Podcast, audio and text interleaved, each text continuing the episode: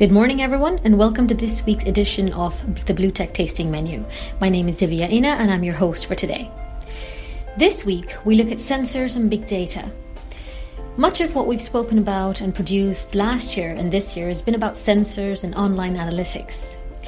Water security, safety, and process optimization are all key benefits of early warning systems, and this very much ties into the theme for the forum, which is Water and the Fourth Industrial Revolution. However, when we speak about sensors this time round, we've chosen a slightly different angle to the topic, and at the forum, we will look into how sensors, when combined with data analytics, can help with asset management.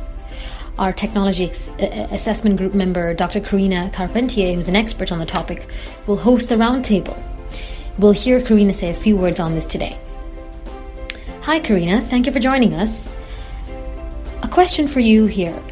Asset management, or rather restoring water infrastructure, has been a hot topic even throughout Trump's election campaign, and this is also something that you'll be presenting on at your roundtable in Dublin this year. The title for your roundtable is Sensors and Big Data in Buried Infrastructure Asset Management. Yes, that's correct. And this year we chose to approach the sensor topic from a specific angle. You see, Sensor technology is not a goal in itself, but it's a means to an end.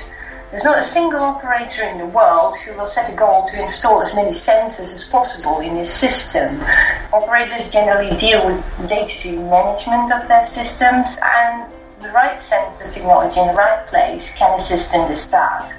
So for this year's roundtable briefing, we chose to address the topic of sensors and data analytics in relation to asset management of drinking water distribution networks and sewer systems.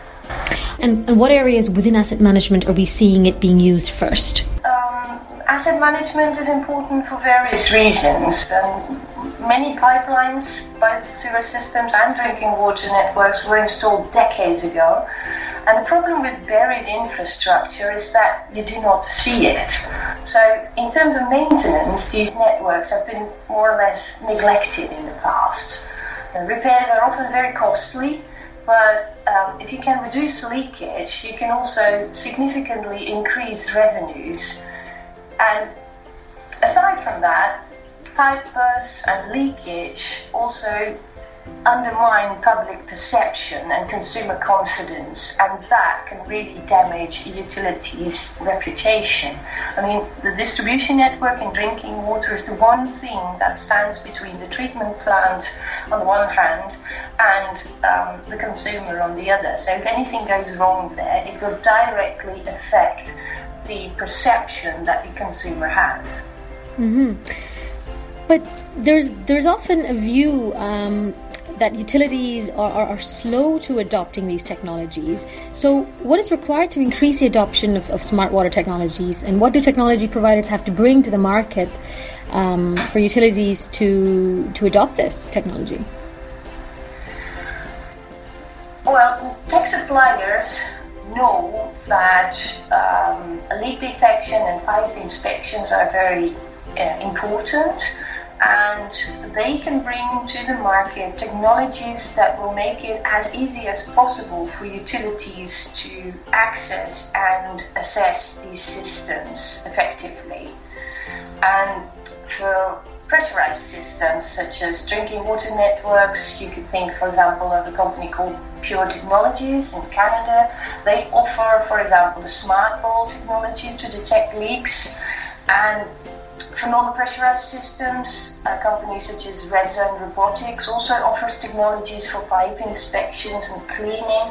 And all these systems aim at providing easy ways to, um, to determine what's going on underground. Fantastic. Thank you so much, Karina. We look forward to listening into your roundtable at the forum this year. Thank you. Next, we look at the UV LED market. UV disinfection technologies are one of the top five fastest growing water treatment technologies out there. Solid state UVC LEDs use a fundamentally different way to generate UVC light and are anticipated to become highly disruptive to the UV disinfection market. Bluetech have recently revisited the UV LED market and have updated our innovation impact analysis report. Now, this report summarises key, the key points in this market, also looks at areas of potential breakthrough and the technologies that may disrupt this market and on what timeline. I speak to Alison Ireland, my colleague at BlueTech Research, who's been looking into this area.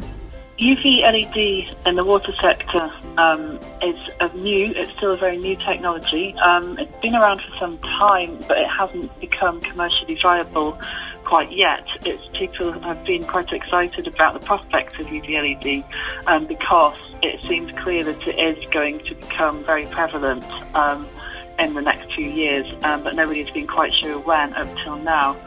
Um, the main function of it is that traditionally UV disinfection has been done with a mercury lamp um, for a long time. It's got about a 100 year heritage, I think. Um, but the idea is that now, with the increase of usage of LEDs in the, the, the other sectors which aren't um, disinfection, you know, the light sectors, it's become so common um, that it becomes it's becoming inevitable that it's, it is going to come into this um, into this disinfection sector. Thanks, Alison. Of course, as we know, UVC LEDs have several advantages over conventional mercury lamps, and we go into more detail in the report. But I suppose one big advantage that stands out is the opportunity for point of use applications. They're also instant on, instant off, uh, whereas the mercury lamps have a warm up period, uh, so you can't really keep turning them off and on all the time or, or at least um, they, don't work for point of use applications, um, whereas LED, UV LEDs work for point of use applications. Um, they've also got um, adaptability of design in their favour.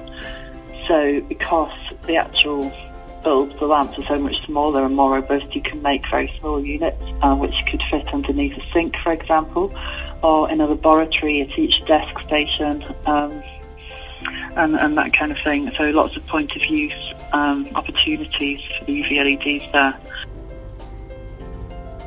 But Alison, well, when will the UV LED technology truly start to become cost competitive with mercury lamps? But the main um, kind of issue at the moment is still that there, there's only a few commercial applications of LEDs so far and that's because they're not cost efficient or energy efficient enough yet. Um, and the main, what we have to look at to try and assess when they're going to become uh, competitive with the traditional mercury lamps is actually the companies which make the make the lamps, uh, the bulbs, and they're mainly based in Asia. And the reason I think that they're going to come up more quickly over the next two years is because we've seen quite a lot of movement in that Asian company those Asian company markets um, recently.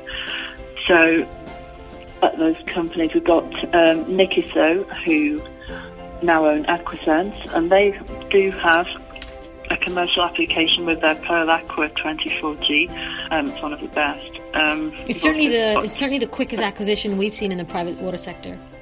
Yeah, definitely. Yeah, yeah. Um, and um, Seoul Viosys in Korea. Um, mm-hmm. They also they're the major shareholder in the American company SETI too, and they in January of this year they were announcing that they're going to commercialise UVC LEDs for water and air disinfection, and that they also anticipate a lot of competition from other companies in Japan, Taiwan, and China. So right. they're they're expecting lots of people to be doing the same thing in that region. Um, we've also got Asahi Kasei, who own Crystal IS, um, and they make the Klaran UVC LEDs, and they're actually being used commercially for lab water applications at the moment. So mm-hmm. that's another commercial use. Yeah, well, I think I guess we'll have to just wait and see what the how, how the market plays out in the next couple of years. But uh, great, well, that was a fantastic overview of what's going on with UV LEDs. Thanks very much, Alison. Thank you for your time. Thanks very much, Divya. It's good to talk to you. very nice speaking with you.